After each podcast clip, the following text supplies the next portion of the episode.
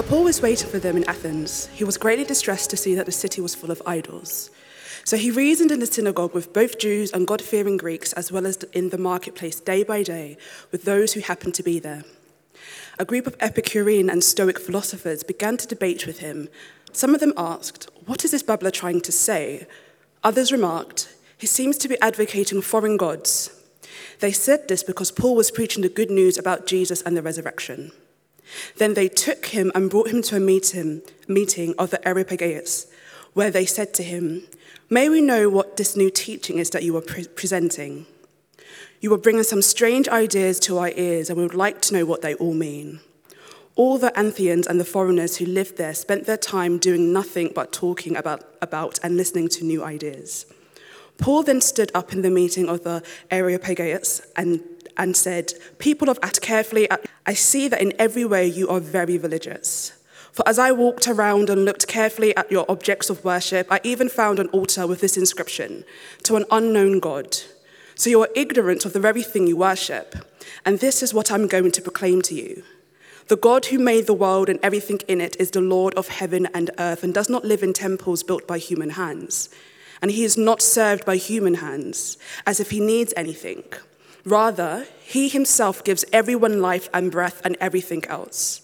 From one man he made all nations, and they should inhabit the world, the whole earth. And he marked out their appointed times in history and the boundaries of their land. God did this so that they would seek him and perhaps reach out for him and find him, though he is not far from any one of us. For in him we live and move and have our being. As some of your very own poets have said, we are his offspring. Therefore, since we are God's offspring, we should not think that the divine being is like gold or silver or stone ignorance, but now made by human design and skill. In the past, God overlooked such ignorance, but now he commands all people everywhere to repent. For he has set a day when he will judge the world with justice by the man he has appointed. He has given proof of this to everyone by raising him from the dead. When they heard about the resurrection of the dead, some of them sneered, but others said, We want to hear you again on this subject. At that, Paul left the council. Some of the people became followers of Paul and believed. Among them was Dionysius, a member of the Areopagus, also a woman named Damaris, and a number of others. We've been in a series here at Reality looking at the book of Acts. And for the past couple of weeks, what we've been focusing on is the gospel what the gospel is and how the gospel changes a person's life. Today, we're going to continue thinking about the gospel, but the question for us today how do we how do you bring the gospel to the city? How do you as an individual or how do we as a church make the gospel known in our city? To guide us, we're looking at Acts 17. This is one of the great places in all of the Bible to understand how to bring the gospel to the city. Paul is in Athens. Now, Athens, ancient Athens, is not that different from modern day London. Ancient Athens was one of the cultural capitals of the world. The ideas and the products that were created and developed in Athens impacted the rest of society. The people who came to Athens were very diverse. Athens was a place that was incredibly pluralistic. There were lots of worldviews and religions and ethnicities represented in that great city. And people came together to make it, to achieve, to learn, to thrive.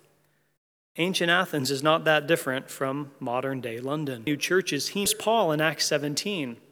And he knows as he's traveling around starting new churches, he knows if we can start a church in Athens, if the gospel can take root in that place, it's going to have a huge impact not only in surrounding regions, but ultimately the world. And so, Paul here in Acts 17 is very eager to bring the gospel to the city.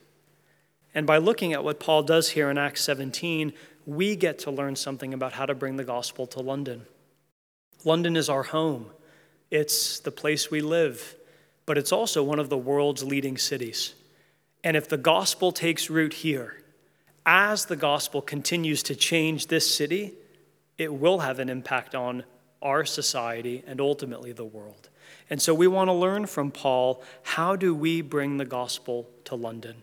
How do we as a church be on mission to make Jesus known in our city? And so, three things I want to show you looking at this passage so that we can be a church that then the gospel to London. The first thing we're going to see is where mission starts. Then, second, what mission consists of. And then, third, how mission happens. So, bringing the gospel to our city, being on mission, where it starts, what it consists of, and then last, how this mission can happen. So, where does mission start?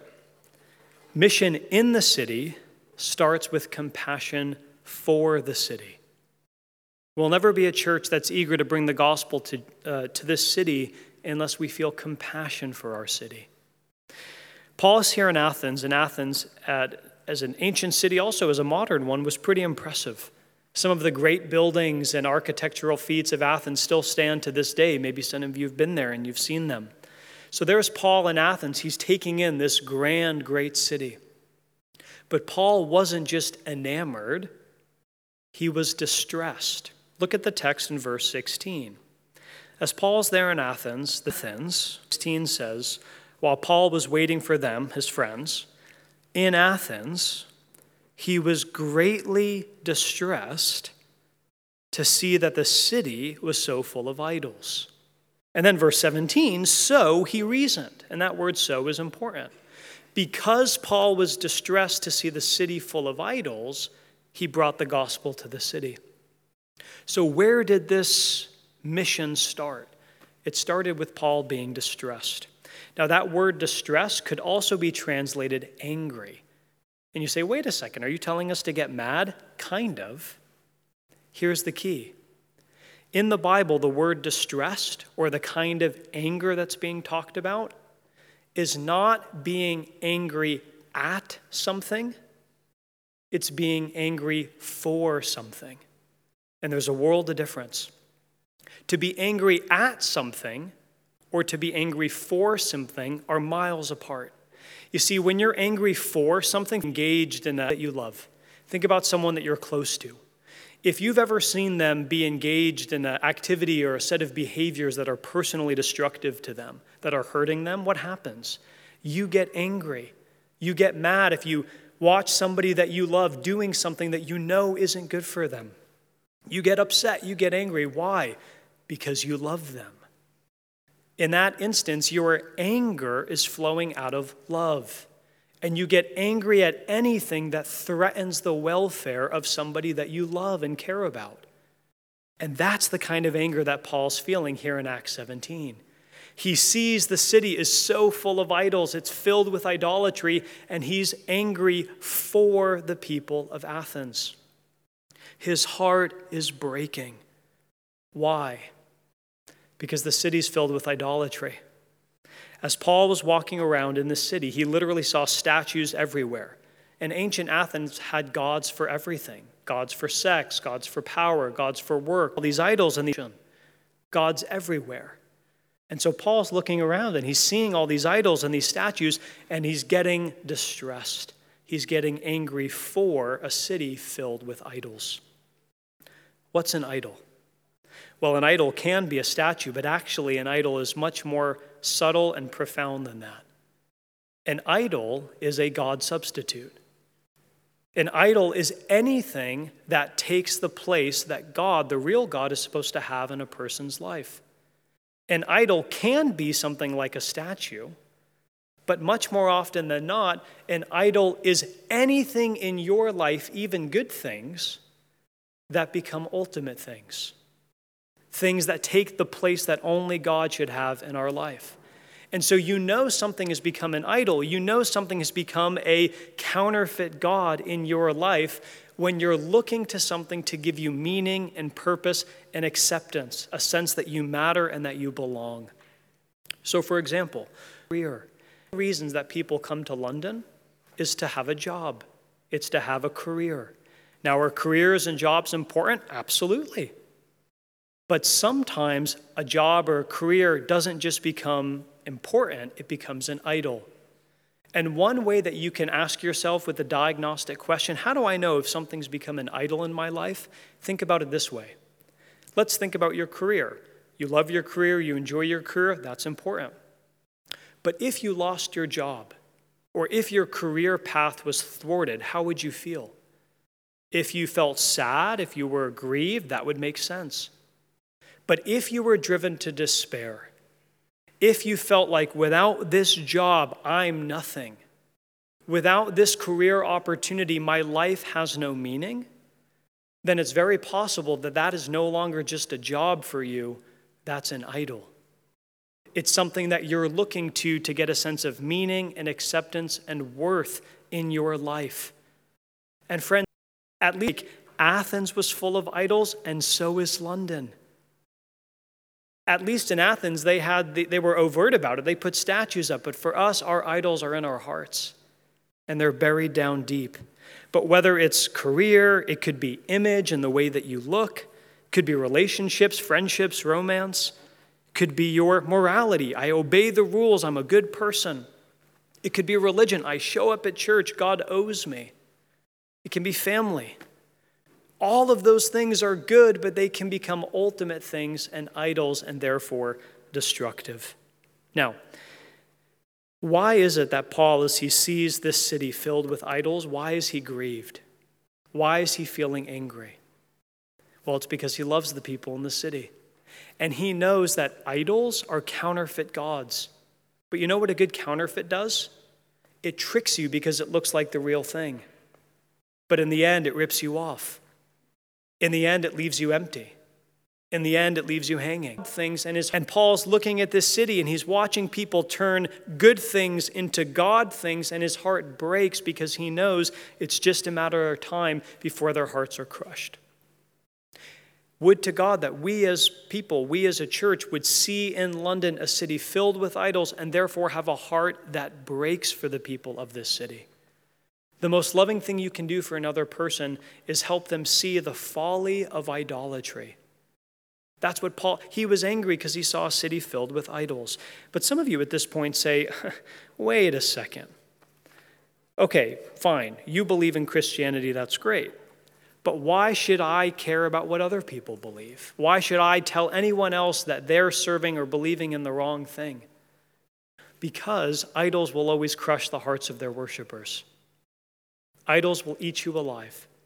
Let me give you two quotes to make this point. We as a church, we're never going to bring the gospel to our city unless we love this city so much that we're willing to confront the idols of our is from David and expose them as counterfeits.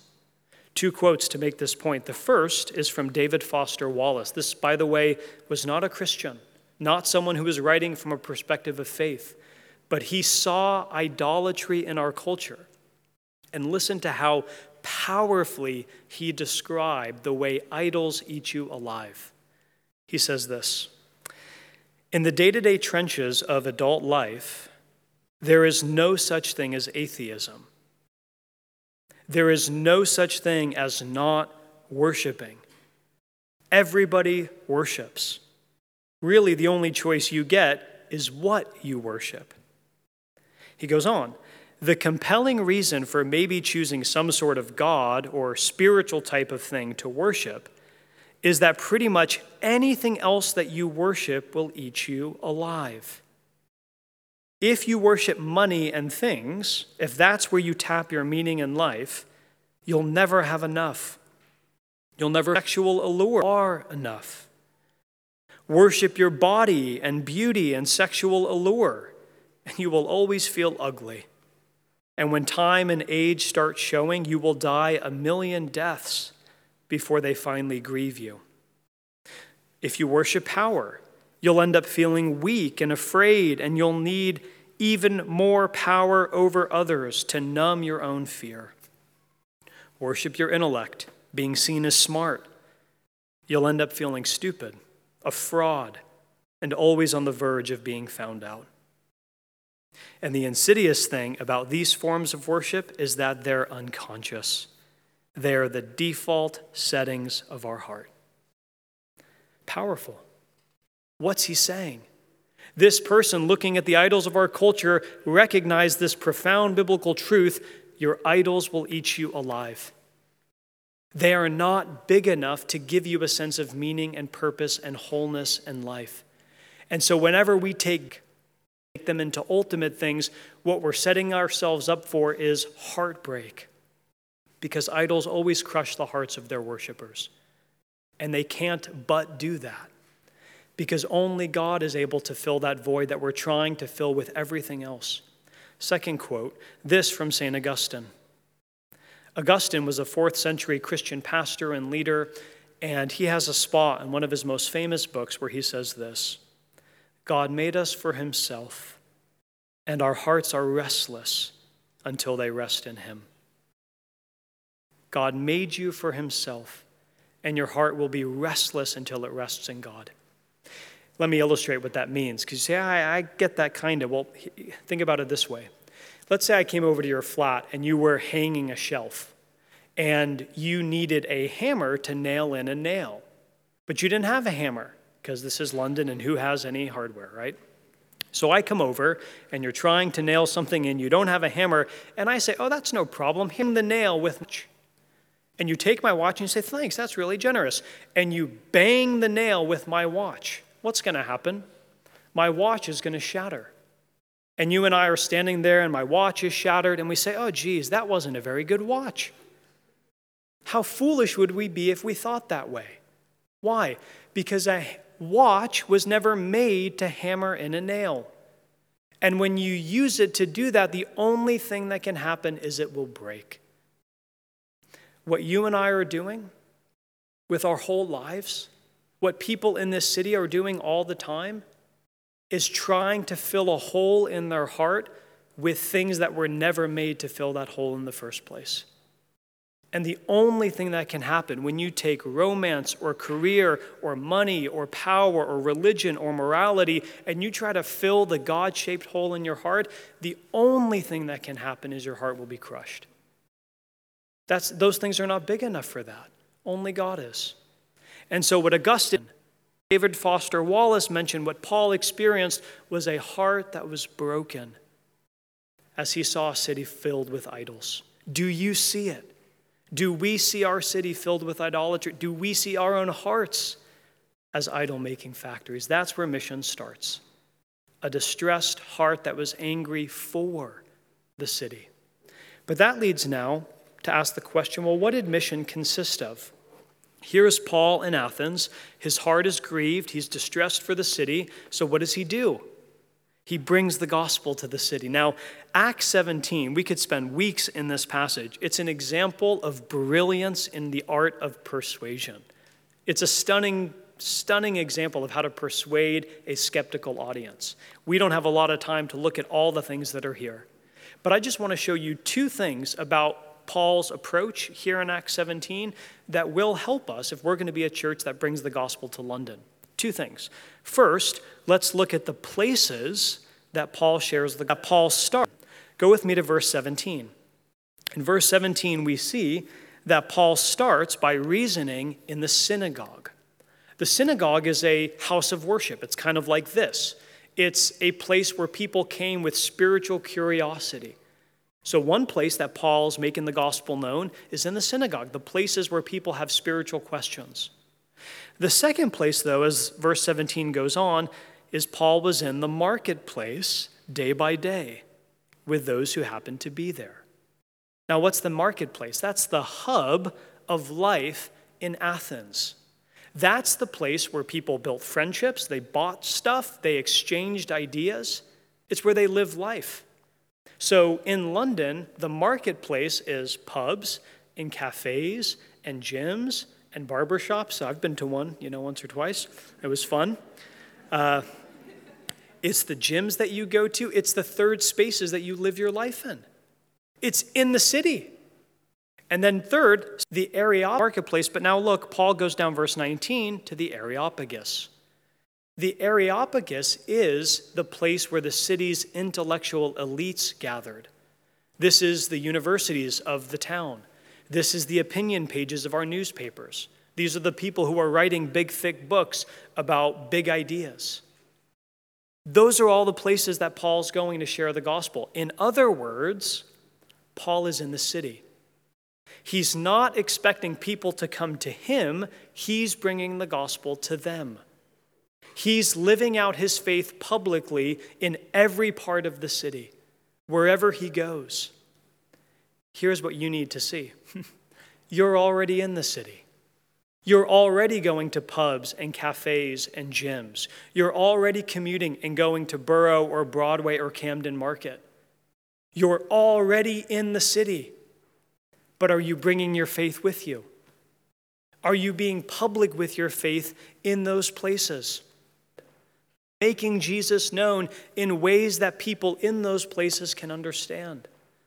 You see, Paul was in the city, but he brought his faith with him as he went into the city. Are we doing the same? Paul's approach to bringing the gospel to Athens was to get into Athens and then to make the gospel known however he could. Look at the places Paul went. But second, as we think about how Paul brought the gospel to Athens, notice also that Paul's whole desire was to show the Athenians how the gospel fulfilled the deepest longings of their heart. And this is really what evangelism is it's showing people how the truth of Jesus meets their heart's deepest longings. Look with me, if you would, at verse 23. In verse 23, Paul speaking now in the Areopagus, he's talking to the leaders of the city. And he says in verse 23, Look, I looked, I walked around and I looked carefully at your objects of worship. I even found an altar with this inscription, To an unknown God. So you are, this is the very thing that you worship. And that is what I'm going to proclaim to you. This is really stunning. Stay with me as I unpack it. Paul's in Athens, and there were places in Athens where literally there were whole streets, and on either side there were statues to idols.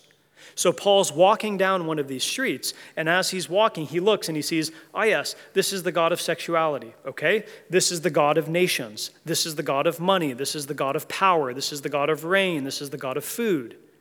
And as he's walking along, he notices this God doesn't have a name. This is the altar to the unknown God. And here's what Paul realizes what's happening in Athens? These people truly want to know the divine. They want to worship appropriately. But they're so afraid of getting it wrong that in their superstition, they actually make an altar to an unknown God. They're afraid of missing one. And they make a God that they don't even know who it's for, but just to say, in case we forgot, and he's sorry, but here you are. And Paul sees that. And he knows look, they're going about it in the wrong way, but their hearts are longing for a good thing. They want to know the divine, they want to worship appropriately. And Paul says, That's my way in. And what he does here in this chapter, it's brilliant, is he says, Look, your longings are in the right place, but you're going about it in all the wrong ways. So let me show you how the gospel of Jesus Christ, the good news of the Creator God, actually fulfills and satisfies those deep longings of your heart. And that's what Paul does in these verses. That's what he does in his speech to the leaders of the city. Paul is showing the Athenians that the deep longings of their heart can only find fulfillment in Jesus. And friends, that's what it means to bring the gospel to the city. It means to show people that the narrative lines of their life can only find a Jesus Christ. That's what it means to bring the gospel to London. It's to say romance is good. Your image matters. Making money, very important. Having a family, getting married, awesome. And none of those things can fill the deep hole in your heart. Because St. Augustine was right God made you for himself, and your heart won't rest until it rests in him. And once you see that, once you've experienced that, you're able then to go out and say to others, This is how the gospel can bring healing and fulfillment in your life. You see, that's what Paul was doing. He was showing people how the deep longings of their heart could only find a happy ending in Jesus Christ. That's what his mission consisted of getting into the city and showing how the gospel fulfilled the longings of the people in the city. So, finally, the last question for us today is this well, how will it happen? How will you, how will we as a church bring the gospel to our gospel love? We going to, like Paul, both be distressed but also move forward with gospel love? Here's the answer. The only way that you're going to be able to expose the counterfeit, to expose the idols, is if you had that idol exposed in your own heart. The only way that you're going to be able to say to the city, this is how you can have a happy ending in Jesus, is if you've begun to experience that yourself. The only way to have compassion for the city is to see the compassion of Jesus Christ for you. You see, it's not just a city that's full of idols, but your heart is filled with idols. Your heart is, my heart is an idol making factory. We're all constantly making counterfeit gods, looking for something to bring healing and wholeness in our life. And when God looks at you, when He looks at me and sees our hearts as idol making factories, what He feels more than anything is compassion. He's not angry, is in Jeremiah, He's angry for you. And the best illustration of this in all the Bible is in Jeremiah chapter 2. Just look it up later. But in Jeremiah chapter 2, here's what God says He's looking at His people by the way, at that time, filled with idolatry. Actually, let me read the verses to you. This is Jeremiah chapter 2. Powerful picture. God looking at his people, and here's what he says My people have exchanged their glorious God for worthless idols. And they have committed two sins. They have forsaken me, the spring of living water, and they have dug cisterns, broken cisterns that can hold no water. Here's what God's saying I'm angry for my people. Why? Because in their hearts, this is what they're doing. The image that God uses is digging a cistern. Now, in ancient times, if you didn't live near a river, you had to build cisterns. These are big holes in the ground so that when rain fell, the big holes would catch the water, and then you'd have water to cook, and that leaked whatever you needed the water for. But a broken cistern was a cistern that leaked. So when the rain came and it went into your cistern, it didn't stay there, it was gone. And God says that's, that's useless. That, that does nothing for you. And that's what idolatry is like. The things that you're looking to for meaning and purpose, they're like broken cisterns that can hold no water. And when God sees that, his heart is distressed for us. So, what did he do?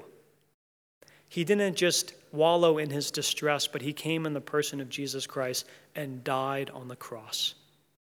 And Jesus' death on the cross, which we're going to celebrate in just a minute as we come to the Lord's table, Jesus' death does what? It takes the judgment that our idolatry deserved. And it says to us, in place of a broken cistern that can hold no water, you can have a spring of living water in your heart as you know Jesus Christ and you experience the wholeness and the distress comes from a relationship with Him. That's what Jesus did. He wasn't just distressed for you, He died for you. And that's what we celebrate every time we hold the bread and the cup in our hand. So, how do we respond? How are we going to be a church that's passionate about bringing the gospel to our city? It starts right here and right now with repentance. What's repentance? Repentance is not just changing bad behavior. Oh, I shouldn't do that anymore, I'll stop. Repentance is saying to God, All my life I've been trying to fill a broken cistern, and I surrender. And I need you to be the spring of living water in my heart. I need a relationship with you.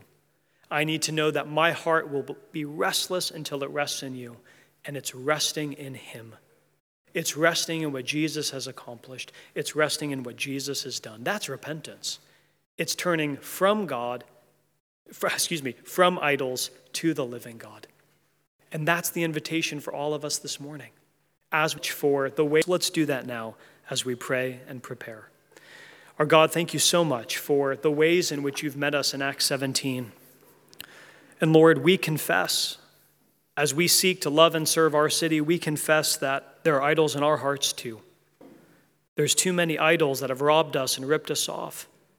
So this morning, we pray, we beg you that you would expose the counterfeit that you would free us from broken cisterns that hold no water.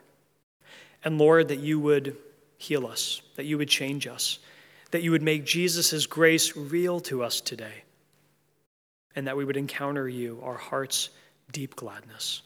We pray all this together, doing so in Jesus' name. Amen.